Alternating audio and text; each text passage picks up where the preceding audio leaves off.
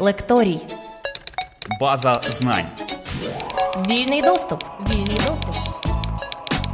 100 років українській революції. Ніж у спину революції. Тимчасовий уряд Російської імперії не скупився на образні порівняння на адресу Центральної ради, коли та ухвалила перший універсал. І це при тому, що на початку 1917 року українці у своїх політичних вимогах були вкрай обережними. Навесні вони вирушили до Росії просити про можливість визнання автономії України. Не тут і не зараз, а в принципі, десь колись у майбутньому, і отримали категоричну відмову яка блискавично радикалізувала питання. Кандидат історичних наук, науковий співробітник Інституту історії України Національної академії наук України Віталій Скальський наголошує, що перший із чотирьох універсалів Центральної Ради навіть не проголошував автономію України, а лише засвідчував, що українці хочуть її мати. Але навіть таку обережність формулювань імперський уряд назвав нахабством, чим запустив механізм українського державотворення. Ідея автономії упродовж чотирьох універсалів трансформувалася в ідею незалежності. Принцип заборонити означає згуртувати націю спрацював бездоганно. Вам це нічого не нагадує. Мене звати Віталій Скальський, я кандидат історичних наук, науковий співробітник Інституту історії України НАН України. Сьогодні ми з вами поговоримо про ювілей, який відзначатиметься цього року, про сторіччя української революції, а власне про документи цієї революції. Основними такими документами це є, звісно, універсали Української центральної ради в яких українська національна ідея пройшла такий шлях від автономії до незалежності. Власне, цих універсалів було чотири. Перший е, було ухвалено 10 або 23 червня 1917 року. Другий універсал був 3 або 16 липня 1917 року. Третій універсал проголошено 7 або 20 листопада.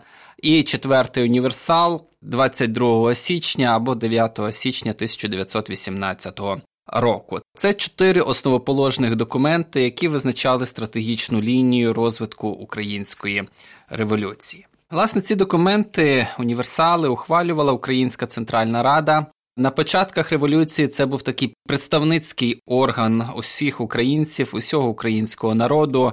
Часом можна почути закиди, що, мовляв, Центральну Раду не обирали на прямих демократичних загальних виборах, але напевно в тих умовах весною 1917 року інакше не можна було організувати цю центральну раду аніж явочним порядком.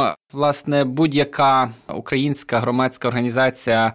Мала можливість право надіслати своїх представників, приїхати, познайомитись, вступити у члени Центральної Ради. Їх приймали з радістю. Потім вже відбувся Всеукраїнський національний конгрес. Це 6-8 квітня 1917 року, тут у Києві, коли вже були проведені дійсно вибори, були розроблені квоти для кожної конкретної організації, для партії, для регіонального представництва. І, власне, відтоді це вже такий став майже парламент. Хоча функції законодавчого органу Українська Центральна Рада здобула лише у листопаді 1917 року, після того як було проголошено Українську Народну Республіку.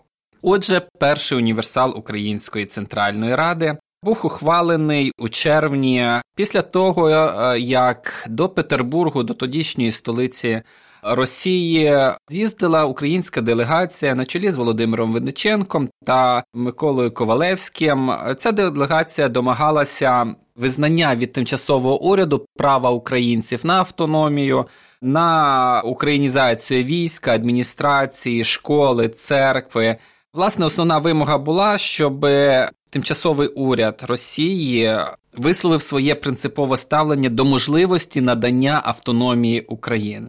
Звертаю вашу увагу саме на таке формулювання: не проголошення автономії, а можливе пізніше колись проголошення автономії. Тобто навесні 17-го року українці. Хоч і мріяли про автономію, але в політичних своїх вимогах були надзвичайно обережні і ставили тільки прохання, вимогу погодити в майбутньому можливість проголошення такої автономії. Тимчасовий уряд відмовив Тимчасовий уряд посилався на авторитет установчих зборів, які мали бути скликані восени наприкінці 1917 року, і мовляв, ніби саме установчі збори, всеросійські установчі збори мали право, можливість надавати автономію тим чи іншим регіонам, чи не надавати. Власне, відповідь тимчасового уряду дуже обурила українських політиків. Українські політики були вкрай розчаровані такою позицією тимчасового уряду і ухвалили рішення про певну радикалізацію своєї діяльності. Треба сказати, що в цей час у Києві відбувається черговий український військовий з'їзд, і цей з'їзд продемонстрував, що українська національна ідея має підтримку людей зі зброєю, тобто українців в російській армії, яких нараховували за різними підрахунками від 1 мільйона до 3 мільйонів, і це насправді була надзвичайно потужна така сила, яка могла підтримати ідею автономії. І власне 10 червня або 23 червня за новим стилем Українська Центральна Рада ухвалює свій перший універсал. Там буквально було написано: Хай буде Україна вільною, не відділяючись від цієї Росії, не розриваючись державою російською, хай народ український на своїй землі має право сам порядкувати своїм життям. Хай порядок і лад на в країні дають вибрані вселюдним, рівним, прямим і тайним голосуванням всенародні українські збори. Всі закони, що повинні дати той лад тут у нас на Вкраїні, мають право видавати тільки наші українські збори. Лекторій. Знання від тих, кому довіряють. Віталій Скальський, універсали Центральної Ради від автономії до незалежності. Треба сказати, що існують такі оцінки, ніби першим універсалом було проголошено автономну Україну. Насправді це не так. Цим універсалом українці засвідчили, що хочуть автономію, що вони будуть її мати в будь-якому випадку. Чи погодиться Росія на це, чи не погодиться? Прийняття першого універсалу змусило тимчасовий уряд надіслати до Києва свою делегацію в складі кількох міністрів, зокрема Терещенка, Церетелі. Згодом до них ще під'їхав міністр юстиції Керенський, який невдовзі стане прем'єр-міністром тимчасового уряду. А з українського боку в переговорах беруть участь Михайло Грушевський, голова Української центральної ради, Володимир Винниченко, Симон Петлюра, ряд інших українських діячів. Ці переговори були надзвичайно складними. Російські діячі навіть не могли собі і близько уявити, що українці на щось відважаться. В їхній уяві України як такої не було, була Малоросія такий ніби райський куточок е, з молочними ріками, кисільними берегами, де кожен росіянин нібито має можливість просто перебувати як е, у своїй рідній землі. Перший універсал в Росії був сприйнятий як нахабство. І коли тимчасовий уряд погодився спочатку на переговори, а потім було опубліковано вже другий універсал як наслідок цих переговорів, то тимчасовий уряд опинився під шквалом звинувачень, зрада, сепаратизм. Аналогічні такі звинувачення кидалися в сторону українського національного руху. Саме тоді з'явилася фраза про ніж у спину революції, яку нібито струмили українці. Але звісно, що з точки зору українців це було зовсім не так. Отже, внаслідок переговорів було досягнуто певної угоди і проголошено з українського боку другий універсал Української центральної ради. Це сталося 3 або 16 липня 1917 року. Цей універсал власне і проголошував автономну Україну, правда, без назви і з такою дуже урізаною територією у складі всього лише 4,5 губерній: Волинська, Подільська, Київська і частина. Чернігівської губернії, а решта територій нібито мали право приєднатися до цієї автономії, якщо місцеві органи влади заявлять про таке бажання в Україні. Другий універсал був сприйнятий достатньо неоднозначно, оскільки він передбачав. Угоду з тимчасовим урядом, не розрив, не образу на нього. Тим більше, що другий універсал значно обмежив територію української автономії, не включивши сюди Причорномор'я, Катеринославську губернію, Харківську, тобто ті регіони, які і становили значну частину України. Після другого універсалу вийшов спеціальний акт так звана тимчасова інструкція тимчасового уряду для е, генерального секретаріату. А генеральний секретаріат це такий виконавчий орган Української центральної ради, але багато хто сприйняв цей генеральний секретаріат як уряд, український уряд. Він був ще створений 10 червня. Але е, генеральні секретарі насправді не мали жодних владних повноважень. Так, ну це була як е, керівництво громадської організації, так якщо говорити сучасною мовою. Відповідно, ця тимчасова інструкція обмежувала права. Вона визнавала генеральний секретаріат органом влади, але обмежувала всі права. Наприклад, було скасовано посаду генерального секретаря військових справ. Ну це зрозуміло з точки зору російського уряду. Ніхто не хотів мати у себе під боком український українське військо, так яке могло стати на захист власне українських ідей. Надалі тривав, продовжувався конфлікт між тимчасовим урядом і Центральною Радою, оскільки було непорозуміння в обсягах повноважень, наприклад, Генеральний секретаріат і Центральна Рада наполягали на тому, щоб губернські комісари в Києві, Житомирі, Вінниці листувалися з тимчасовим урядом за посередництвом генерального секретаріату. Але місцеві ці комісари, які були призначені з Петербурга тимчасовим урядом, не визнавали так. Вони були російськими чиновниками з відповідними поглядами. Вони дуже часто ігнорували якісь розпорядження генерального секретаріату і Української центральної ради. І це входило в певний конфлікт. Одні хочуть, щоб через них листувалися, комісари це ігнорують. Ну і йшов по наростаючий такий конфлікт. Але тимчасовому уряду вже було не до українського питання. Він стикався зі щораз більшою критикою з боку більшовиків. Е, і коли більшовики 25 жовтня вчинили свій переворот у е, Петрограді скинувши тимчасовий уряд і створивши свою раду народних комісарів, прийшовши до влади. В Україні ніхто не став на захист тимчасового уряду. Тобто попередній російський уряд в Україні був абсолютно без авторитету. Е, він не мав жодної такої моральної підтримки з боку українців. Але от е, наприкінці жовтня, на початку листопада 1917 року, склалася така ситуація, що центрального уряду, тимчасового уряду, уже немає.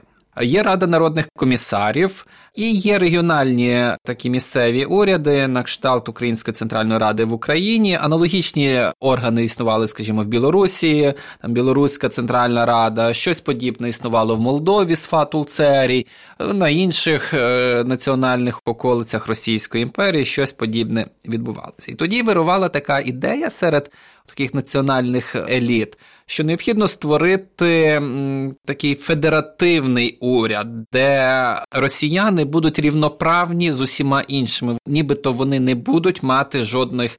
Преференцій перед іншими, і лідером от такого федеративного руху в Російській імперії були саме українці і Українська Центральна Рада, наприклад, її голова Михайло Грушевський навіть ініціював е, з'їзд народів у Києві у вересні 1917 року, де було в черговий раз проголошено відданість у ідеї федеративності. Е, однак не так думали більшовики.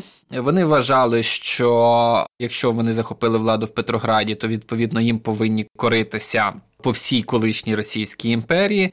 Українська влада, звісно, на це не могла погодитись. Е, українська влада сприймала більшовиків як просто ще один черговий уряд е, на теренах колишньої Російської імперії, з яким можливо можна вступити в переговори для створення єдиного загальноросійського уряду. Більшовики, звісно, на це не погоджувалися, і навколо того загострювався наступний конфлікт. Лекторії Відкритий доступ до знань. Віталій Скальський, універсали Центральної Ради від автономії до незалежності. Оскільки уряду центрального не було, треба було щось вирішувати, хто ж є верховною владою в Україні, і Українська Центральна Рада вдається до проголошення третього універсалу. І, власне, оцим третім універсалом було проголошено Українську Народну Республіку. Це фактично була перша українська модерна державність. От у 20 столітті. Було чітко окреслено території цієї Української Народної Республіки: Київщина, Поділля, Волинь, Чернігівщина, Полтавщина, Харківщина, Катеринославщина, Херсонщина, Таврія без Криму. І тут же обумовлювалося, що інші території, населені переважно українцями.